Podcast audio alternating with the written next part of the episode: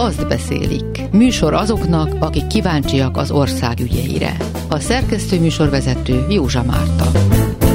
Raskó István a ketchup.hu-tól annak járt utána, hogy bár még sohasem volt ennyire szükség iskolapszichológusokra, mint most, Kecskeméten 2000 gyerekre jóha jut egy. Szilágyi József, a nyugat.hu újságírója azt mondja el, hogy hogyan maradt magánkórház nélkül hoppon szombathely. Vej Zoltán Egerből a Lenkei ház méregdrága felújítása okán benfentes pályáztatása gyanakszik, és végül még egy kis kecskemét, Gunics Zoltán egy utca történetét meséli el, ahol csupán a szerencsém múlik, hogy mikor van közvilágítás, és mikor kell a sötétben botorkálni. A téma örökzöld, különösen, hogy az ottani lámpákat is Tibor szereltette annó.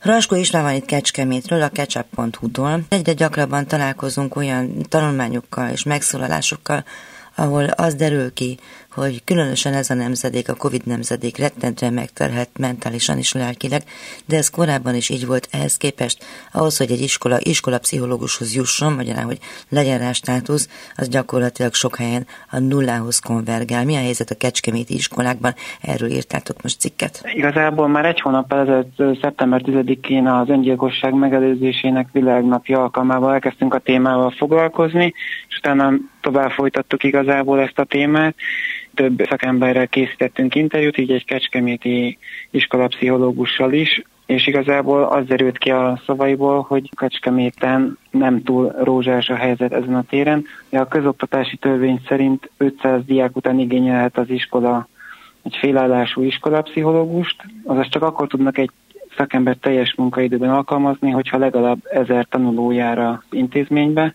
ilyen létszámú iskolák nincsenek Kecskeméten, de szerintem a vidéki nagyvárosokban is ritka az ilyen, ezért általában két-három iskola alkalmaz közösen iskolapszichológust, de még gyakran így sem teljesül az, hogy ezer gyerek után legyen egy szakember. Amit konkrétan ebbe... semmi amúgy.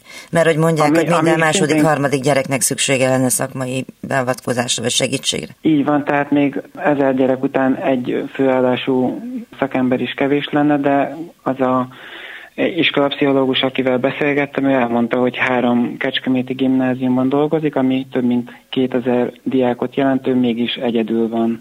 Igazából évek óta ő igyekszik utána járni, hogy hogyan lehetne a státuszok számát bővíteni, mert több intézményben betöltetlen a státusz, vagy csak félállásban, vagy óraadóként dolgoznak iskolapszichológusok, de egyelőre nem történt előrelépés. A mostani indoklás szerint a nehéz gazdasági helyzet miatt, de hát azért tudjuk, hogy másra kerül pénz, csak erre a fontos területre sajnos úgy tűnik, hogy nem. Említetted volt, hogy az öngyilkosság világnapján ő jött az ötlet, hogy ezeket feltérképezzétek.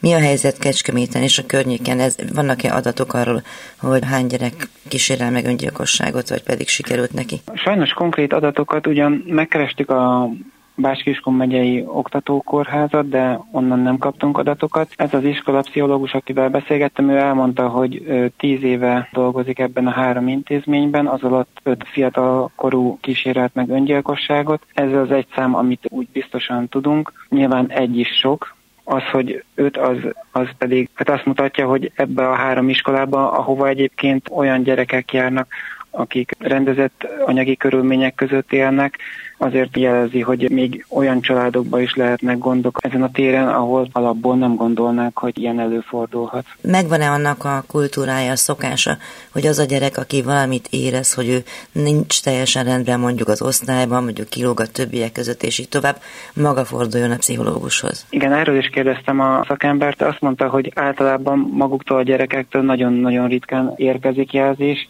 általában a szülők fordulnak a szakemberhez, vagy az olyan pedagógusok, akiknek szorosabb a kapcsolata a diákokkal, esetleg osztályfőnök. Ugye általában olyan diákokról van szó, akik már így a serdülőkorban benne vannak, ők magukba zárkóznak, és a problémáikról kevésbé tudnak beszélni, vagy akarnak beszélni, akár még a szüleik elő is elzárkóznak azért sokszor sajnos olyan helyzetben értesül már maga a szakember is erről, ami már későinek mondható. Melyek azok a tipikus okok, ami miatt egy gyerek rosszul érzi magát? Teszem azt például szintén egyre gyakrabban beszélünk az internetes zaklatásról és hasonló helyzetekről. A netes zaklatások, illetve a iskolatársak egymás közötti bántalmazásai, akár verbális, akár esetleg testi bántalmazásai, a kiközösítés az egy gyakori ok. A legnagyobb nehézséget a szakember szerint a szülők közötti konfliktusok, vállások, szakítások és az ezekből eredő vitákkal terhelt kérdések okozzák, tehát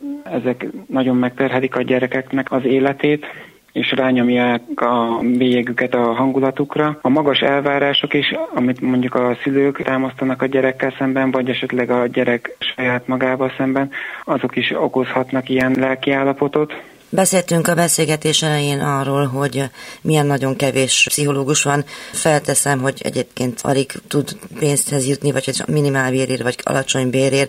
Ez onnan is látszik, hogy leginkább a magánpraxisokban lehet pszichológusokhoz hozzájutni. De hogy oké, okay, van valaki, aki 2000 gyereknek a pszichológusa a papíron, néhány eljut hozzájuk nem nagyon saját iniciatívából, hanem mondjuk a szülők, esetleg a tanárok segítik uh-huh. oda, de hogy jut-e legalább erre a néhány gyerekre kellő mennyiségű mennyiségű idő, mennyire vannak leterhelve azok, akik ezzel foglalkoznak? 30 órában dolgozik az a iskolapszichológus, akivel beszéltem. Igazából vannak olyan meghatározott számú óra, amit az iskolában tölt, kontaktóra, illetve tart egyéni csoportos foglalkozásokat, vagy akár az egész osztálynak is.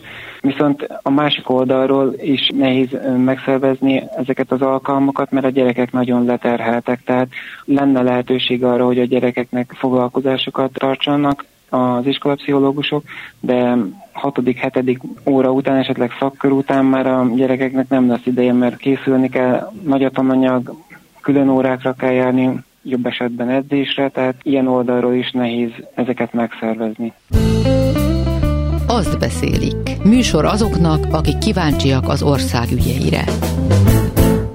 Szilágyi József van itt szombathelyről, nyugat.hu-tól. Egy olyan cikken dolgozol éppen, amely egy olyan szombathelyi cégről szól, amely mindenhova magánkórházakat épít. Ez önmagában tulajdonképpen nem hír, de ha jól gondolom, akkor van benne probléma. Gyakorlatilag a Triton Live cégcsoportról van szó. Ez a cégcsoport elég régóta foglalkozik már magánkórházakkal. Hát csak mondok néhány helyet, például Debrecenben, Egerben, Sopronban, Veszprémben, Miskolcon is építettek ilyet, ahol működik is, sőt, Miskolc magánkorázat úgy hirdetik, hogy az első olyan teljes beteg utat kiszolgáló vidéki magánegészségügyi ellátórendszer működtető kórházról van szó, tehát egy egészen komplett nagy kórházfeladatát ellátó intézményről. És szombathelyen is nekiálltak ennek, még 2021-ben jelentették be, ugyanis itt a város központi részén valamikor régen működött egy cipőgyár, a Szavária cipőgyár, ami ilyen ipari terület volt, és ezt Ugye egy gyár az bezárt már régen, ennek a területét ugye rekultiválni akarták, és ez ugye magánkézben volt már akkor is, és megvásárolta egy befektető az egészet, és nagy részén ilyen lakópark szerű lakásokat plusz üzleteket épít. Ugye, hogy az ilyenkor szokás, tehát ezek a belvárosi lakópark jellegű történetről van szó. Ja, hogy ez a belvárosban ez, volt ez a gyár. Igen, hát a belváros szélén, a főiskola, illetve most már egyetem utcájáról van szó. Régen a belváros széle volt, most már inkább a belváros, Hát ugye Szombathelyen nagyon sok gyár volt volna, amikor, mint a régebbi városok, más városokban is, a belvárosban, illetve a környéken, amit azokat az ott vagy megszűntek, vagy kiköltöztek a város szélére. Ugye ez is egy ilyen ipari rész, de mely évtizedek óta nem működik. Vásárolt egy vállalkozó, frekventált helyen van, patakparton, stb. és ilyen lakópark jelleggel elkezdett lakásokat építeni. Na és akkor tavaly előtt történt az, hogy a Triton Life csoport sajtótájékoztató jelentette be, hogy itt egy magánkórházat fognak építeni. A volt gyár épületeihez tartozóan az egyik ilyen tömbnek az alján, az első két szinten, ha jól emlékszem. És akkor vártunk, vártunk, és akkor nem történt semmi. Ugyanúgy állt tovább az a tömb, miközben a több, az összes többi mellette elkezdett felújulni, és már van olyan rész, amit már át is adtak be, és költöztek a lakók, nem történt semmi. Már tavaly nyáron voltak olyan hírek, hogy nem lesz belőle semmi. Elkezdtünk utána nyomozni, hogy mégis mi történhetett, és érdekes módon a, a céginformációs rendszerben találtuk meg azt, hogy ez a cég, amit a Triton Life csoporthoz tartozóan létrehoztak egy céget a leendő kórház üzemeltetésére, ez eltűnt szombathelyről. Nem megszűnt a cég, hanem átalakították, elvitték a székhelyét Budapestre, másik nevet kapott, másik ügyvezetőket, tehát gyakorlatilag egy létező cégből csináltak egy, egy másikat, és már a, a székhelye sincs itt. És akkor néztünk utána ilyen vállalkozók körébe, és kiderült, hogy a cég gyakorlatilag visszamondta, mert ők bérelni akartak ott egy épületrészt a kórház javán, de visszaléptek ebből az egészből, és ezért is állt a történet, mert így nem tudta beruházni, hogy most akkor mit csináljon oda. Megkerestük akkor ezt az utócéget, azt közölték, hogy egyelőre szombathelyen nem akarnak magánkórházat létesíteni. Azzal indokolták, hogy gazdasági helyzet, kevés a pénz a fejlesztésre, stb. Tehát gyakorlatilag becsődölt ez a mutatvány itt. És akkor mi lett?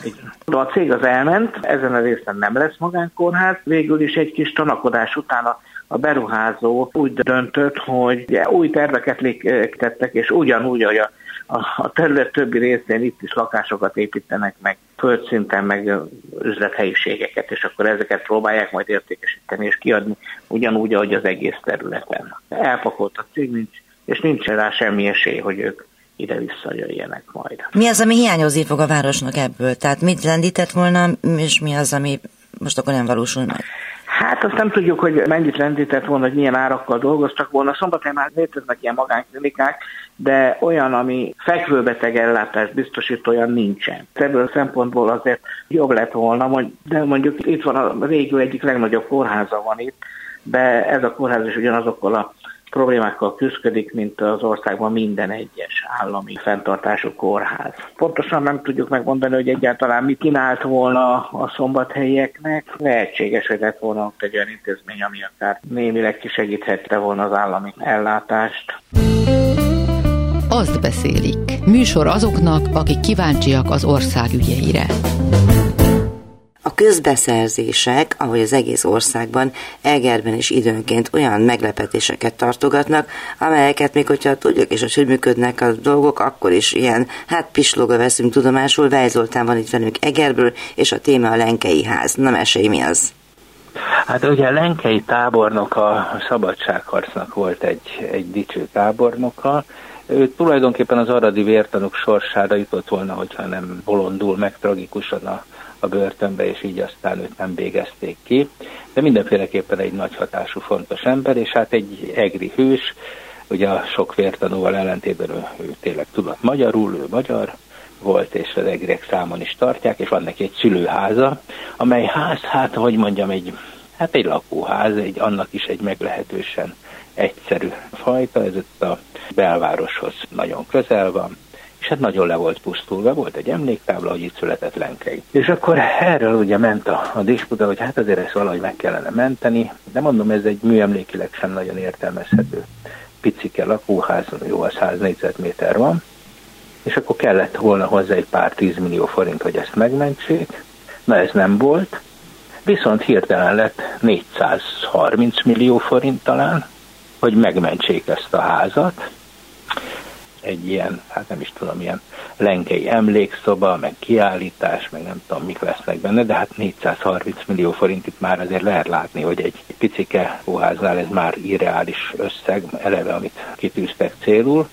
Majd ezt ugye megközbeszereztették, ahol három jelentkező volt, ebből az egyik az nem érdekes, mert ő ilyen vatta cégként szokott elindulni egy, egy helyi vállalkozó. Két cég viszont elég érdekes, hiszen itt már a, a NER teljesen kitapintható egy ért 2008 Kft-n keresztül, ahol egyébként vannak személyi összeérések a polgármester testvérével is. Úgy látszik, hogy a polgármester testvér egy visszatérő motivum lesz a műsorainkban. Igen, igen, mert erről beszéltünk, hogy ő a vízműnek lett most hirtelen az igazgatósági tagja is. A másik két Kft-nél meg az az érdekes, hogy ahol az egyik helyen az egyik ember az tulajdonos, a másikban ügyvezető volt, tehát láthatóan az körülbelül ugyanaz a cég, vagy cégcsoport, érdekcsoport, ők magukkal versenyeztek, ugye, mint Karinti macskája, akik államokban ketten voltak, és akkor nyert az egyik, csodák csodájára, majd elkezdődött a beruházás, és akkor itt látszik, hogy a kiírás az nagyon komoly feltételeket várt el a kivitelezőtől, például az, hogy ez egy sarokház, hogy ne zárja le az utcát, mert azon az utcán folyna a forgalom. Természetesen rengeteg pályázót elrémített, hiszen ez nagyon megnehezíti, meg, megdrágítja a költségeket, hogyha ha nem lehet azt az utcát lezárni, ahonnan építkezni kell. Megnyerte ez a cég, majd azonnal le is zárta azt az utcát és ez így teljesen rendben van. Tehát, hogy... Valaki felszólalt, hogy na hello? Hát nem, ugye, mert aki felszólalhatott volna, az ellenérdekű fél a közbeszerzésen, az, az is ő maga volt. Így van összekötve ez a dolog. Ki tudjuk deríteni, vagy tudunk bármit arról, hogy ez ténylegesen ennyibe kerül ez a felújítás, vagy pedig esetleg különböző zsebekben kiköthet belőle egy kis, hát hogy mondjam. Hát én ilyet feltételezni sem ernék. Alkotmányossági költség. Én ilyet feltételezni sem ernék, de hát azt azért látjuk, hogy, hogy ez a négyzetméterenkénti sok millió forint egy házfelújításnál azért még a rózsadomban is. Hát még, még új lakás esetében is a rózsadomban még, is Hát új lakás esetében is persze, de hát ugye a felújítás az néha tényleg lehet több. Jó, hát itt lesz ebben egy múzeum, tehát itt a, lehet majd mindenféle dolgokat elköltségelni benne, én biztos vagyok benne, hogy, hogy ez egy, ez ugye az Európai Unió által fizetett projektről van szó, hogy ez egy klasszikusan túlárazott dolog, és ha nem is túlárazott, akkor pedig egy túl pozícionált fejlesztés. Nem hiszem, hogy Egernek ez lett volna most a legégető problémája, hogy 400 valahány millióból egy lakóházat emlékházzá alakítsunk át.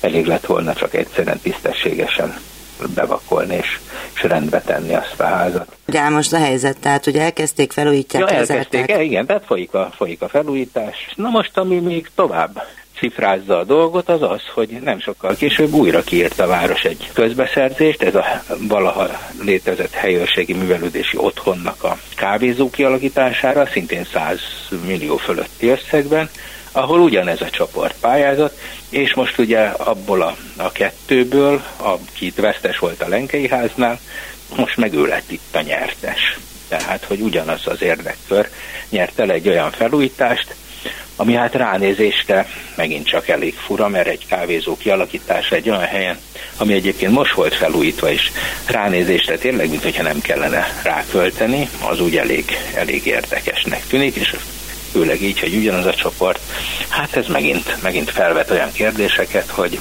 elég benfentes ez az egész ügy. Azt beszélik. Műsor azoknak, akik kíváncsiak az ország ügyeire. Kecskeméten járunk, ezen belül is a Homok utcában. Itt van nálunk Gunigy Gábor, Kecskemétről a ketchup.hu-nak az újságírója. Ez az utca arról híres, hogy vagy van benne közvilágítás, vagy nincs benne. Konkrétan mi történt? Igen, ez az utca mostanában erről híres, és sajnos hírértékű, ha éppen van közvilágítás ebben az utcában. Most legutóbb nem igen egyébként. Küzdenek már itt a lakók azzal, hogy sötétségbe borul esténként ez az utca, nincs közvilágítás. Sokan jelezték ezt a hivatalos szervek felé, többek között a terület és az, az utcáért felelős önkormányzati képviselő is, egy ellenzéki képviselőről van szó, jelezte, hogy nincs közvilágítás, jó lenne, hogyha lenne, veszélyes, voltak már balesetek a városban, amikor felmerült, hogy talán az ebben nem volt eléggé megvilágítva, rossz volt éppen a közvilágítás felette, és lehet, hogy azért történt baleset. És hát, hogy amúgy is legyen már közvilágítás, ne botolkáljon senki sem sötétben és nem történt semmi. Ezért a képviselő posztolt egyet a legnagyobb közösségi oldalon, és elmondta ezt a problémát, csatolt egy teljesen sötét fotót, amit az utcában készített, és ez alapján mi is cikkeztünk erről, megkérdeztük az MVM-et, amely felelős azért, hogy működjön a közvilágítás, hogy mégis mi a probléma, és elmondták, hogy egyébként igen tudnak a problémáról, valóban az elmúlt egy hónapban több bejelentés is érkezett, és egyébként ők folyamatosan javítják a hibákat, és megígérik, hogy meg fogják csinálni a közvilágítást az utcában. Egyébként arra hivatkoztak, hogy a szomszédos utcában ez egy fő út, és éppen jó ideje zajlik már a négysávosítása, fel van túrva, ásodások voltak, stb. stb., ami ezzel jár, és arra hivatkoznak, hogy mindig megsérülnek, vagy több alkalommal megsérültek kábelek, és ezért a probléma ebben az utcában. És ők ezt nem vették egy... észre, muszáj volt, hogy a lakók észrevegyék. Tehát gondolom, ilyet, amikor felügyelni kellene tulajdonképpen ezeket a munkálatokat, meg engedélyek vannak, meg mit tudom én. Tehát. Igen, nyilvánvalóan, tehát volt bőven, el is ismerték, hogy volt bőven bejelentés, tehát tudtak erről a problémáról, és így tudtak nyilván arról is, hogy már jó ideje nem működik itt a közvilágítás.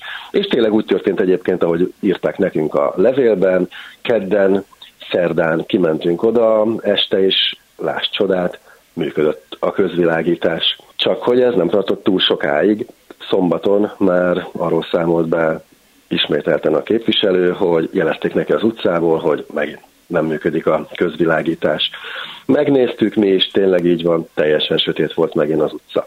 Vasárnap már megint volt közvilágítás, valamit ezek szerint csináltak vele, de vasárnap hajnalban, illetve hát ugye vasárnapról hétfőre viradó hajnalban már megint elment a közvilágítás, tehát megint nem volt, és éppen most abban az állapotban vagyunk, hogy nem működik a közvilágítás ebben a, az utcában. Nem tudjuk a valós okát, mi ezt ugye nem tudjuk leellenőrizni, hogy ott hányszor megy ki egy szerelőbrigád, és konkrétan milyen munkát végeznek. Annyit tudunk, hogy annyit látunk, hogy vagy világít, vagy nem a közvilágítás. De azt nem tudjuk elképzelni egyébként, hogy hajnalban, amikor elromlik a közvilágítás, hogy pont akkor is valamilyen munkát csináltak a szomszédos utcában, mert nyilvánvalóan hajnalban nem dolgozik ott senki, és nem vágás semmilyen vezetéket, semmilyen munkagép. Egyébként nem nagy utcáról van szó, körülbelül 40-50 család lakhat, de akkor is, tehát teljesen mindegy, hogy mekkora utca ez. Azt gondolom, hogy nem normális, hogy mondjuk egy hónapon keresztül nem működik a közvilágítás bármelyik utcában az országban. Azért a közvilágítás szorul nagyon soknak eszébe jut az Ilios Kft., illetve a, vagy nem tudom, hogy Kft., minden esetben az Ilios és a miniszterelnök vejéhez köthető vállalkozás. Kecskeméten járt egyébként ez a cég most ettől az utcától függetlenül? Igen, igen, igen. Kecskeméten is megnyerték annó ezt a pályázatot, lecseréltek egy csomó lámpatestet, ledes lámpatestekre, és amióta ez van, azóta megszaporodtak egyébként az olyan kommentek a mindenféle közösségi felületeken, hogy nincs elég fényerő, szerintük sokkal gyengébben világít, mint a régebbi lámpák, szerintük sokkal több a probléma, és most a lakosságra hivatkozok, amikor azt mondom, hogy szerintük, hogy sokkal több a probléma, itt sem még, ott sem még, megint probléma van, megint egy fél utca, megint egy teljes utca maradt közvilágítás nélkül, és nagyon sokan valóban ezzel a céggel kötik össze, illetve az akkori pályázattal, hogy itt valami nem stimmel Kecskeméten sem a közvilágítással. Ezt persze a városvezetés nyilvánvalóan folyamatosan száfolja, nem így van, semmi köze, és egyébként meg ugyanolyan fényerő, sőt, sőt még jobb is, és mennyit lehet spórolni, stb. stb. De azt gondolom, hogy a közvéleményt nem nagyon tudják meggyőzni, hogy teljesen rendben van minden, mikor azt látják, hogy egyébként rengeteg a probléma. Szki Mérjem szerkesztőtársam és Rózsahegyi Gábor technikus segítettek. Köszönöm figyelmüket, várjuk Önöket új történetekkel a jövő héten is. Józsa Mártát hallották. Azt beszélik című műsorunkat hallották.